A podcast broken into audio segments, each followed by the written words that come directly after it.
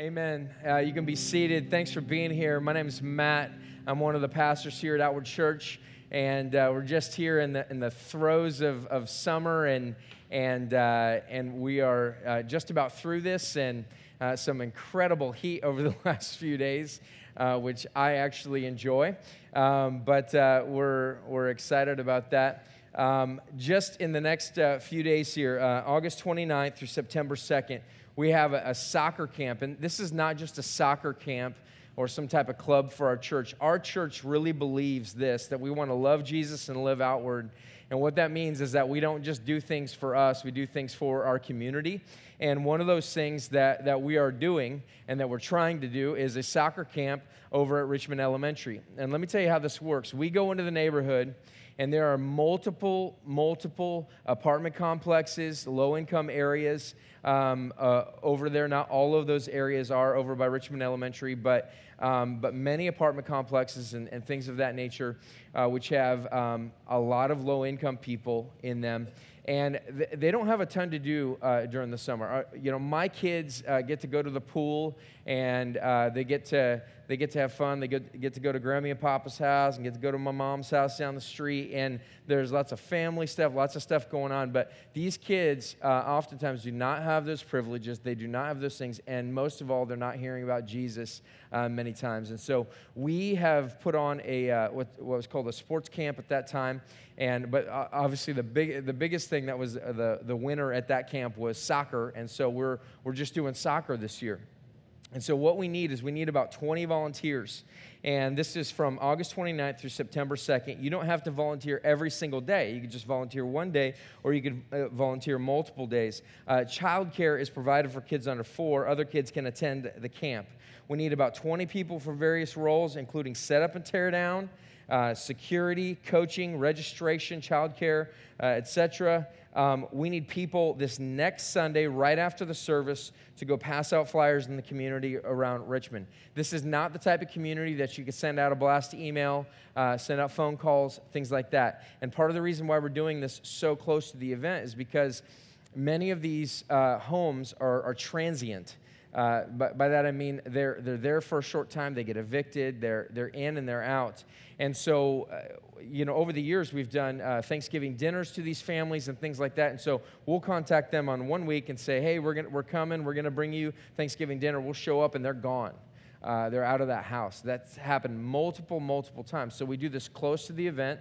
They don't often plan ahead very well, and, and so, uh, which is okay. And, and so we go, we knock on doors, we invite their kids and it's a, it's a great time. Uh, I want to encourage you to get involved. We need 20 more people. I think we have about 20 volunteers already.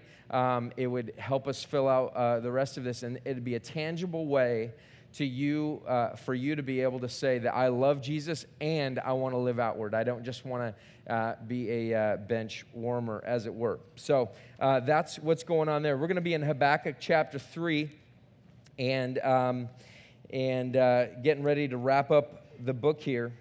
Uh, but we've been, we've been talking through Habakkuk. As I've said in the past, like Habakkuk is not a book that people often read or refer to uh, very often, unless you're Martin Luther many, many, many years ago. Um, but Habakkuk is a, a, very difficult book of the Bible, and it's difficult because it's really talking about God's sovereignty over life's events and over and God's uh, ability to use uh, this uh, really ungodly nation, the Chaldeans or Babylon, to punish his own people.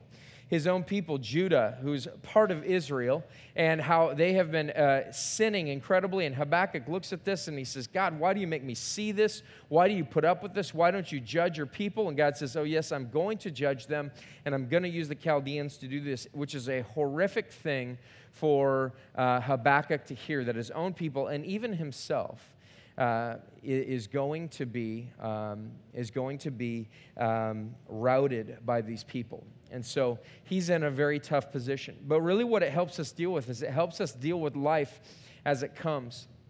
We've talked a lot about uh, what your uh, Christianity is built on and, and uh, what it looks like because these things are, are foundational.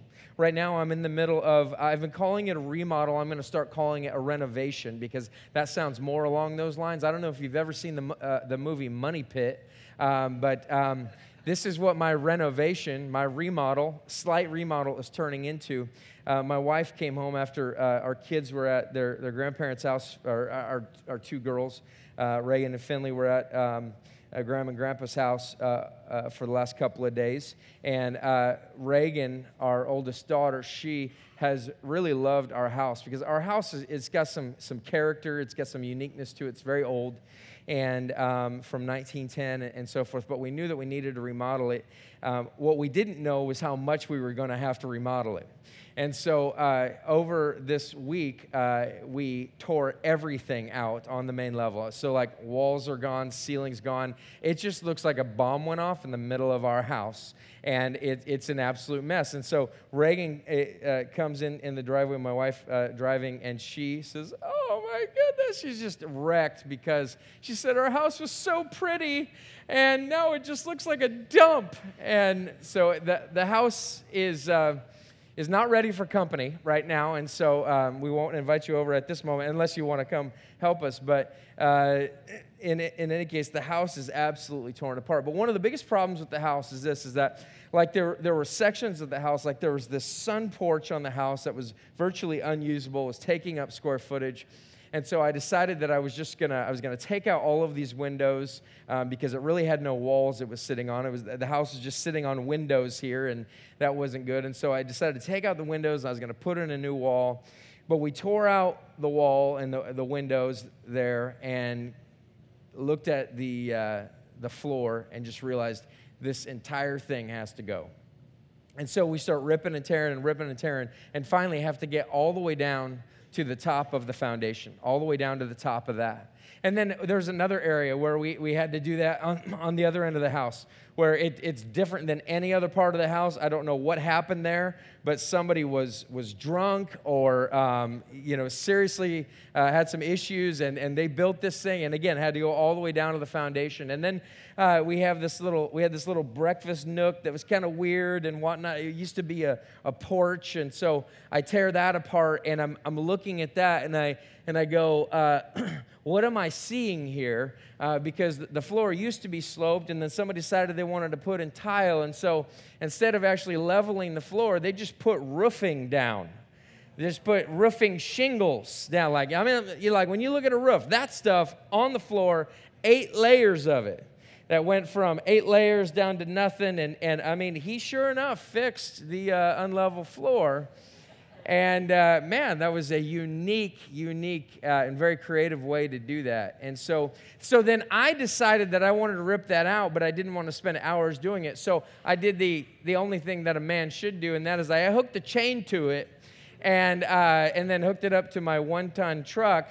And uh, me and my father in law, well, let's just let her rip, you know? And so I, I just, you know, I get going a little bit. My father, like, yeah, just go, just go, ah, and just rip the thing off there and rip the foundation off as well. Break the foundation. Our lives are so much like this, and God is the one who brings in difficulty into our life, and He allows us to be torn down to the foundation. And some of us and really all of us on some level or another, have houses that are built on faulty foundations, that are built on things that are not going to hold us up eternally. We don't have real faith. We have this idea that we believe in this God, but we don't really have this faith that is hoping in God no matter what takes place. Because that's really what Habakkuk is talking about here. Habakkuk is talking about what real faith is. Real faith is this when you, when you understand and you realize how incredible and how powerful God is and how He uses His power, even beyond what you and I would say, all right, that, that seems like a legitimate use of power. Even beyond that. When real faith steps in, when we say, even though you do those things, I trust in you, I hope in you, and I worship. And this is what this guy Habakkuk does, is that in the end, he comes to this place where he says, okay, I'm just going to worship you. He's asked his questions of God. I mean, he brought real questions to God. God, how could you do this? How could you make this happen? How could you allow this to take place? And God says, I'm going to tear this thing down so that I can build it up from the foundation. I'm going to tear this thing down so that I can build on something true and legitimate here. And he says, The righteous shall live by his faith. The righteous shall live by his faith. And what this means is this is that those who go through this and those who go through this difficulty and those people who make it on the other side of this and still hoping in God, those are the true believers. Those are the people who really know God. And that's just a question for you. Do you really know God? I know uh, Corbin is starting up again. I see uh, some more young faces in here. And I'm glad that you're here. But I just, I have a question for you. Do you really believe that Jesus is the Son of God? Do you really have hope in God? Or has this been something that your parents have always led you to believe? And you're comfortable around people who are Christians and you're comfortable in those environments. But really, what's going on is that there, there isn't real faith there sometimes. Not all the time, but sometimes. There just isn't real faith because it's never been tested. And here's the thing you're like a faulty house. There's so many aspects of your life that are falling apart. And you know when we know? You know when we know that's taking place? It's when sin begins coming out of different areas of you. You say, I don't know where this is coming from. You know where it's coming from? A lack of faith in the true and the living God as the one who can, can help you as the one who is your only Savior, as the one who is the one that you can hope in. And God, in His great goodness, God, in His mercy, will allow His wrath to rest on your life and to tear you down till you say, okay, fine. Okay, fine. Let's tear it out. Let's tear it out. So that's what Habakkuk has been through, and what he's, what he's come down to is that he's, he's come to this place where he says, I, I have this deep res- and abiding respect for God. I have this deep and abiding respect for Him. I see that He's going to use the Chaldeans to judge uh, His people, but I also see that He is going to judge the Chaldeans. And so he says again at, at, the end of chapter 2 in verse 20, he says, But the Lord is in his holy temple. Let all the earth keep silence before him. It's this, this aspect of absolute reverence uh, for God. And he, he just kind of comes to this place where he's just like amazed at what God is going to do. And, and, and really, that's what the Lord told him in the very beginning, where God said to him in chapter 1, verse 5, He said, Look among the nations and see, wonder and be astounded, for I'm doing a work in your days that you would not believe if told. You would not believe it. If I told you what I was going to do, if I told you what it was going to be like, if I told you how I'm working in this world, you would not believe it if I told you this. So he comes to the end of that, and there's just this awe and reverence about him. Do you have awe and reverence for God? Or is there an aspect of your faith that says, the God that I believe in would never, the God that I believe in doesn't, the God, the, the religion that I'm a part of doesn't believe. Is, is, is that where you're at? Or, or, or are you at this place where Habakkuk is, where he says, The Lord is in his holy temple, let all the earth keep silence before him. I can't utter a word to this God. I can't utter a word in his presence and act like I know what's up, as if I know what, what, what's actually going on, as if I'm the creator. And so Habakkuk has this sense, and he begins to worship. And so he begins where we left off this last week in verse 2, or what we preached on last week, where it says, chapter 3, verse 1, I should say, uh, a prayer of Habakkuk the prophet according to Shigionoth. O Lord, I have heard the report of you, and your work, O Lord, do I fear. In the midst of the years, revive it. In the midst of the years, make it known. In wrath, remember mercy. And remember what we said about this. This is Habakkuk, and he wants to see God's will be done on this earth. He wants God's will, whatever happens, to be done. And not only does he want to see God's work done in this world, but he wants people to know it. He wants people to be able to see and, and say, that could only be the living and true God because of what he's done. He wants to see it, he wants to know it, he wants people to know it. Do you want to see God work in the way that He's done in the past? Do you even know what He's done in the past? Do you want to see Him revive it? Do you want to see Him work in such a way that people see it? These are people that have faith that say, I want to see God work like this. I want to see Him in my life. I was just thinking before the service, I mean, like we we walk around and we're and and we're hoping for God to do something amazing. And sometimes we we just want this experience. And maybe it's just this experience at church. Or maybe it's some experience that you had at a camp or maybe it's some experience that you had at your conversion, or maybe it's some experience, you just want an experience, or maybe you don't know God and you're like, God, I just want you to show up in some way and I just want to experience you. And that's a great prayer to have. But here's the thing do you realize that God's work in reviving it, that God's work in bringing about incredible things could include devastation? It could include loss. It could include things that God could stop but chooses not to. Let me just remove the word could. If you're going to walk with God, if you're going to walk with Jesus, if you're going to have a relationship with Him, if you want to grow, it's the only way it happens. You okay with loss? Some of you have walked through it. I, I have been brought to tears many times through this, this sermon series. Some of you walk, have walked through it. I know the loss that you've been through, some of you. I know what you've been through. And the faith that comes out is, is it's astounding to me because I've never lost the way that you've lost that I can remember. But this is how people grow. And if you want to grow, then you're going to need to submit to God and say, I'm willing to take whatever you have. I'm willing to deal with whatever you have for me in this. Habakkuk says this. This is poetry. It's a, it's a song, it's, it's praise. I want you to remember this. God came from Teman, and the Holy One from Mount Paran. His splendor covered the heavens, and the earth was full of his praise.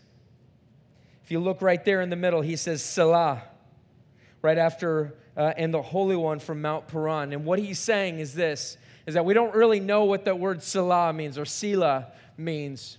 But what it, it, it, is, it is in the Psalms very often, and it's essentially saying praise.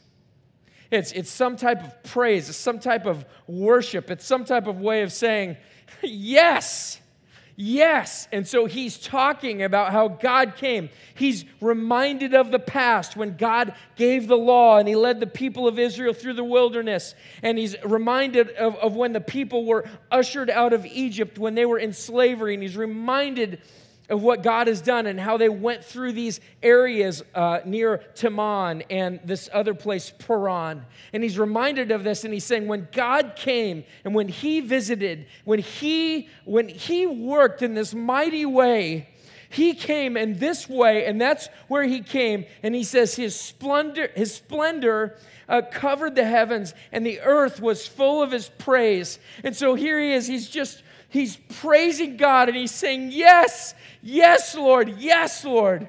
Revive it in our time, bring it about in our day. We want to see you visit us. Are you a Christian person who's, who's wanting God to visit God in our time, in our place, in our city, in my life, in my family, in my marriage? I want to see you work. I want to see you come. I want to see you be a part of this. He's praising God for what He's done in these days. The foundation of your faith is faulty. If you cannot look at God and say, God, I see what you've done, and I want you to do it in our day. I want you to do it in our day. Verse 4 His brightness was like the light, rays flashed from his hand, and there he veiled his power. And we don't know exactly what he's referring to, but he's referring to this view, this vision, this, this, this sight that he has seen, that he's read about, or, or whatever it was. And he's seeing God and he's understanding him. This, it seems like it comes from Ezekiel chapter 1, verses 26 to 28. I won't read that for you right now, but it talks about. Uh, it talks about this bright and shining appearance. Uh, his waist I saw, as it were, gleaming metal, like the appearance of fire enclosed all around. He says in Ezekiel, Habakkuk is saying, I want to see God work in my day like that. Christian people are people who believe in the supernatural. They believe in God. And to see God would be like absolutely amazing. To see Him, to really see Him, would be this bright and shining light. And He's talking about the majesty and the power and the glory and the splendor of God. Do you have a view of this in your life of God's greatness and God's goodness and His power? Because if you don't, the foundation of your house is faulty and everything needs to be rebuilt and you need to be you need to go through the fire. Verse 5 says this before him went pestilence and plague followed at his heels. He's talking about nature. God uses the forces of nature for his own purposes. God uses pestilence these great uh, plagues of, of what, whatever they are, insects, to attack people groups, to judge people. God's judgment in those areas was, he did that through pestilence many times. He did that through plague. The angel of the Lord coming by to kill the firstborn of every family that did not have the blood of the lamb on the doorpost in Egypt. God used these things. And what, why would we sit here and say, before him went pestilence and plague followed at his heels? Because here's the thing that's who God really is. And to say, like, I know that God is love and he would never do anything like this, then what you don't understand is that God's love is also seen in his judgment and in his wrath of sinful people. God is good and God is loving because He's just. God's justice is seen and how He has used those things. But you know what it also means? Is this is that our God commands the insects. Our God can send an army to destroy. Our God uses plague as soldiers. Our God is this a point to say, okay, all right, God, I'm, you know, I, I don't really know that, that I like that? Or is this a point to say, what an awful doctrine, but nevertheless, he is worthy of praise because he is that powerful. Can you worship God? In the midst of disaster, knowing that he could have stopped it or that he may be using it for his own glory. Can you worship that God? Can you worship that God? Because Habakkuk is worshiping him. Verse 6 He stood and measured the earth, he looked and shook the foundations. Then the eternal mountains were scattered, the everlasting hills sank low. His were the everlasting ways. What's he talking about? He's talking about facts, not a fax machine, fact. I can't say the word facts very well. My X's and my T's mixed up. He's, he's saying, These are things that I know about God. These are real things that I know about Him. That, that He is so powerful he is so massive, He is so huge that He stands and He measures the earth. Can you imagine the size of tape measure that that would take? I can't even, I can't even imagine it. He can measure the earth. He stands and he measures the earth. he looks and he shakes the nations. He can, he can look and he just shakes whatever he wants.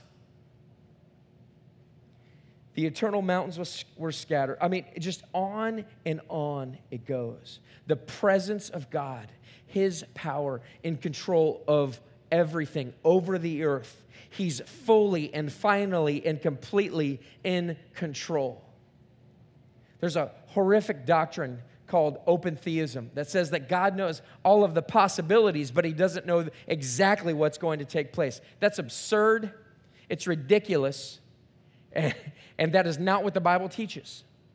What the Bible teaches is that God knows exactly what's going to take place, that God knows exactly how it's going to happen, that God is absolutely and finally and completely in control because he wants to be and he is.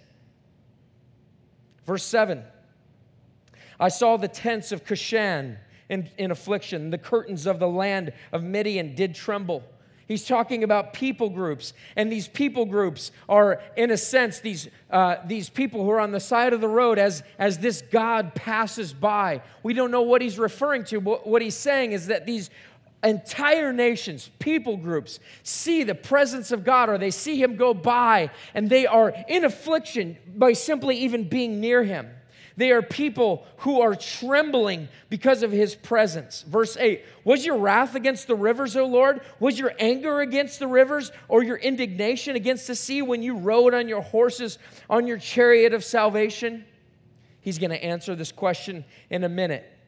He's going to talk about what God did do. What he's referring to here is he's saying he's saying this. God, were you angry at these rivers at the sea. Why did you do this? When you, rode on your, your chariot of salvation, what was your purpose behind it? And it's kind of this, this, uh, this phrase in this song that he's going to answer in just a moment. Verse 9 You stripped the sheath from your bow, calling for many arrows. Selah. You split the earth with rivers. God is able to command rocks to say, Let water come out of those.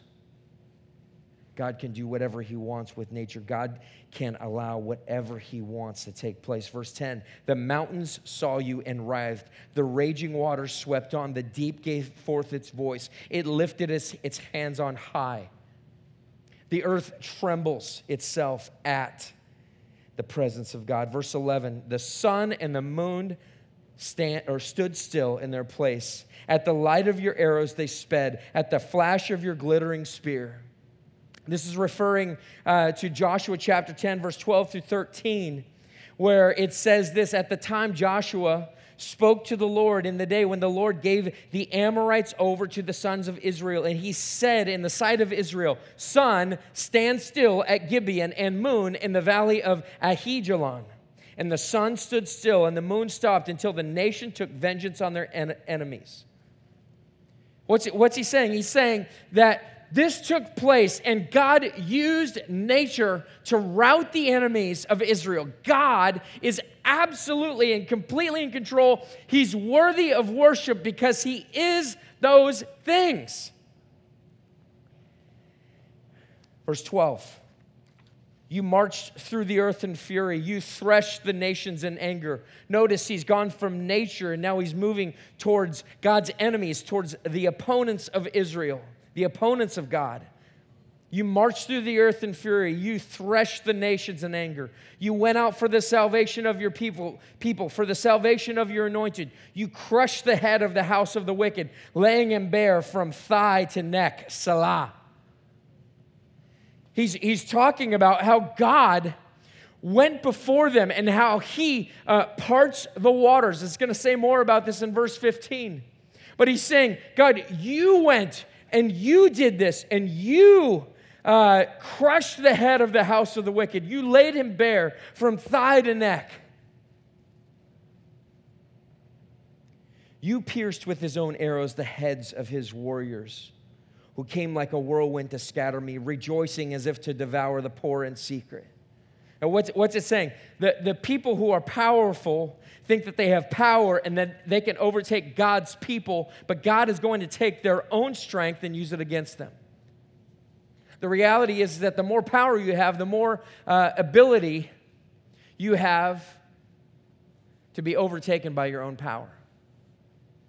When you look at what's going on in our world, the enemies of God, the people that would go after God's people, God will eventually use their own power to overtake them. God is the one who's able to do that. God is the one who is able to do those things.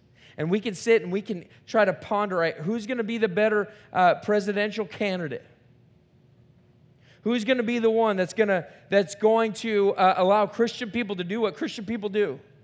Who's going to be the one uh, who's, who's going to take, uh, get, give us better health care? Or who's going to be the one who's going to take care of our enemies? The answer is none of them. God is the one who's going to take care of his people. God is the one, no matter who is elected, to ultimately and finally right all of the wrongs. He says in verse 15, You trampled the sea with your horses, the surging of mighty waters. God's the one that parted the Red Sea. God's the one who allowed the people of Israel to go through the sea, and then he closed it in on their enemies. The surging of many waters. God used those things. Now, get down to this last thing, verse 16. I hear and my body trembles. My lips quiver at the sound. Does this sound like a good, a good song to you? Should we sing this on Sunday? I hear and my body trembles. My lips quiver at the sound. Rottenness enters into my bones. My legs tremble beneath me. Just stop for a second and just say, What God are you serving? Is it the God of the Bible or is it a different God? Because there are passages in Scripture that, if, if you were to read them, should evoke this response of worship and praise in the midst of great horror. I hear, my body trembles, my lips quiver, rottenness enters into my bones, my legs tremble. What God do you serve? Are you serving the true and living God? Are you, or are you serving a God of your own making? Are you serving a God that you have made up in your mind and that you think exists, but doesn't really because he's, he's just nice, never would hurt anybody, and never uses things of this nature. But this guy, Habakkuk, says he is worthy of praise because of it. Where is your faith rooted? Where is your faith rooted?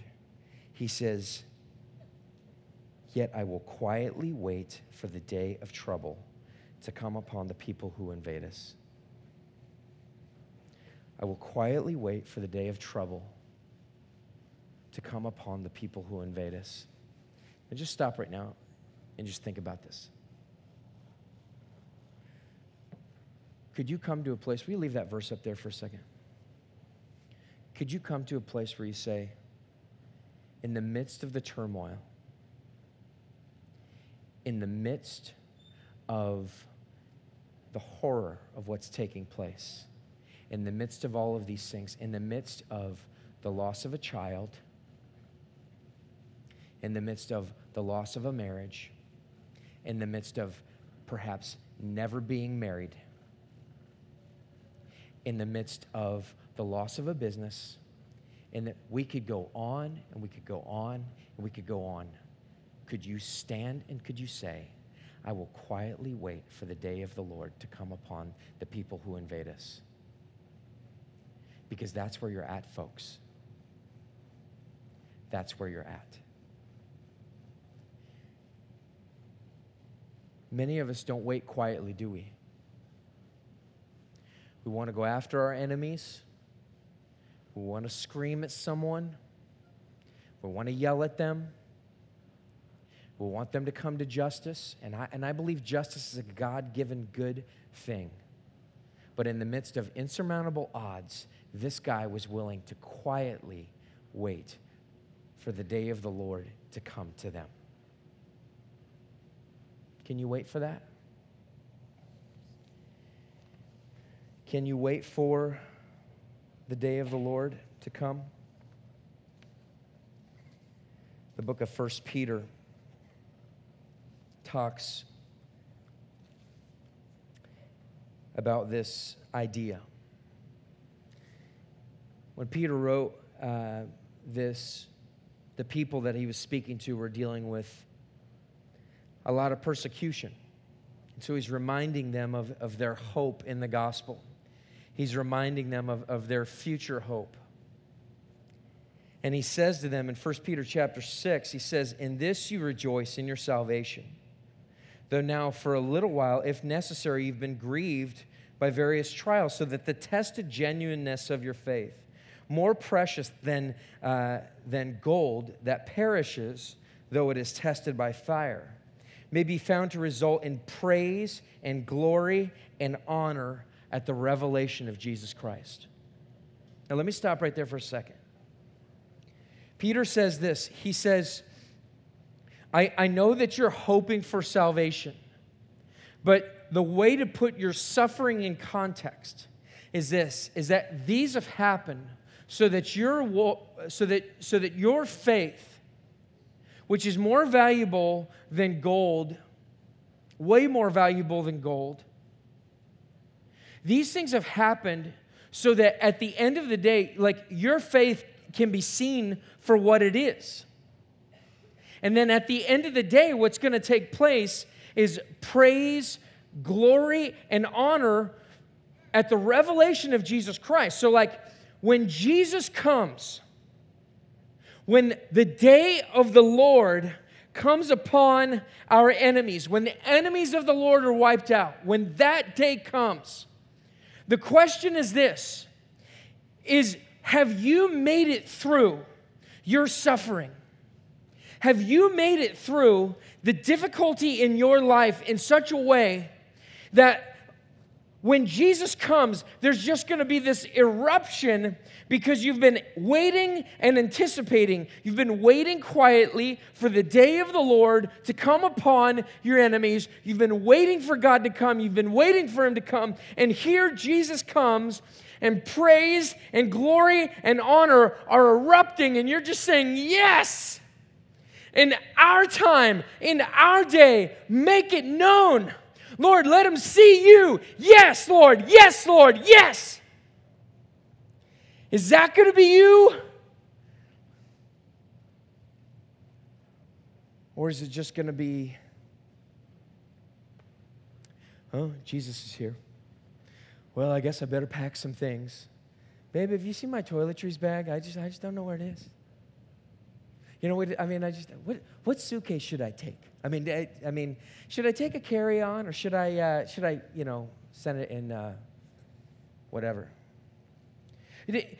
Are, are you going to, is it going to result in praise, glory, and honor for Jesus Christ and his arrival? Or are you just a casual Christian who doesn't really have much faith? Yet you haven't really taken note. You've accused God of wrong. You've never come to a place of really having a foundational faith in Jesus Christ. Is your house falling apart? Does it need to be rebuilt? I can tell you, because I know this about myself, there are parts of my house, my literal house, and my spiritual house that need rebuilding. And God will use whatever means He sees fit to use to judge me and then also to bring me in and through His wrath to mercy. Now, Jesus Christ went to the cross to enable that. Jesus Christ went to the cross in order to absorb all of the wrath that was intended for me. But God still uses his judgment in my life to correct me because he's a good and gracious God. He doesn't allow me to sit in my sin. He doesn't allow me to be this broken down Christian with walls that will not stand. He doesn't allow me to be in that place. He allows me to be torn down, even by my enemies, so that He can be the one who rebuilds me. And my great hope is in the resurrection of Jesus Christ because the resurrection is then available to me. It says in Revelation 21, uh, chapter 1, it says, This is a, a, revelation of the future that says this Then I saw a new heaven and a new earth. And it's like me looking at my, my house. It's a disaster. My wife had to talk my daughter down last night and say, But listen, you've got to see what's going to happen here. Like, I know you've been living in a tiny bedroom with your uh, three brothers and sisters, and you know how you guys fight all the time, and all of that stuff takes place. You're gonna have your own space. And there's gonna be a bedroom, and there's, and there's gonna be this, and we're gonna have space to have people over and to have community group. And our, and our house won't be falling apart anymore and there's going to be great things. And then I saw a new heaven and a new earth. And then Reagan sees the picture and she says, Okay, what kind of furniture is going to be in there? Do I get a new dresser? Can I have a cork board on the wall?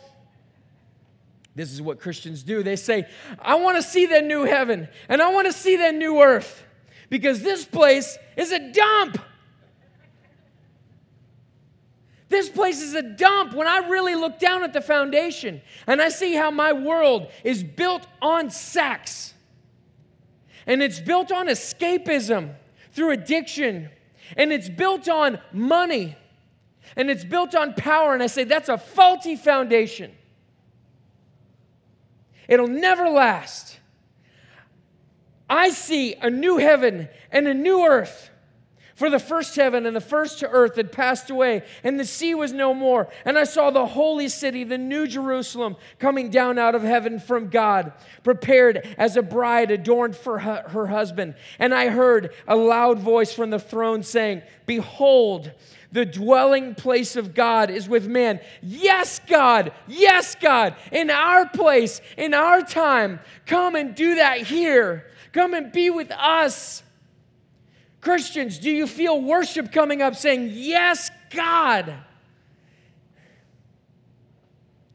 Behold, the dwelling place of God is with men. He will dwell with them, and they will be his people, and God himself will be with them as their God. He will wipe away every tear from their eyes, and death shall be no more. Neither shall there be mourning, nor crying, nor pain anymore, for the former things have passed away. And he who was seated on the throne said, Behold, I am making all things new. Also, he said, Write this down, for these words are trustworthy and true. Do you just want a little bit of God? You just want a little bit of foundational rebuilding? Are you content with just Sunday Christianity? Are you content to just live your life halfway? Are you content to have a faith that means little to nothing in your life? Or are you somebody who's patiently waiting for the day of the Lord to come upon your enemies, where He'll wipe away every tear and He will right every wrong and He will make all things new? It only happens because of the cross of Jesus Christ. He has proven it with his resurrection, and we glory in it, both past, present, and future. He is faithful, he is trustworthy, he is true. If you do not know that, and all you want is for life to be okay right now, think again, because God in his grace may rock your house down to the foundation. Let's pray.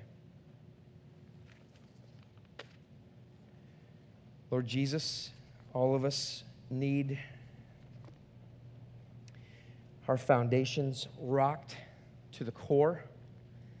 You are the chief cornerstone. Many of us do not have our lives built upon you. Lord, may the gospel become the chief cornerstone. You, your person, uh, be the thing that we've built our lives on. And God, may we erupt in worship, not just in song, but Lord, in daily life as we worship you with how we spend our money, how we use sex, how we use medication, Lord, how we use uh, the people around us, and how we are used for the people around us. God, may your glory emanate from this place. Lord, may, may there be a brightness about your people. May we come into the workplace tomorrow. And Lord, may our coworkers and people see that we have been with Jesus because our hope is no longer in our circumstances. That our hope would not be built on anything less than Jesus' blood and righteousness. Lord, may you be our only hope. May there be a brightness that shines from us because we've been with you. The way that Moses was with you, Lord, may we shine in our world like stars in this crooked and perverse generation of which we are a part of. And Lord, may we be salt and light to the people around us, and may we be people who believe that it matters how we act, that we believe that it matters how we live, that it matters who we sleep with, that it matters who we love, that it matters what we take into our bodies, that it matters how we use food, that it matters because you're God and you're holy and you're great. Lord, work in our lives, do amazing things in our day, in our time. Would you revive it? Would you make it known that you are God and that nobody else is, that everything else is a false God, and we serve you. In your name we pray, amen.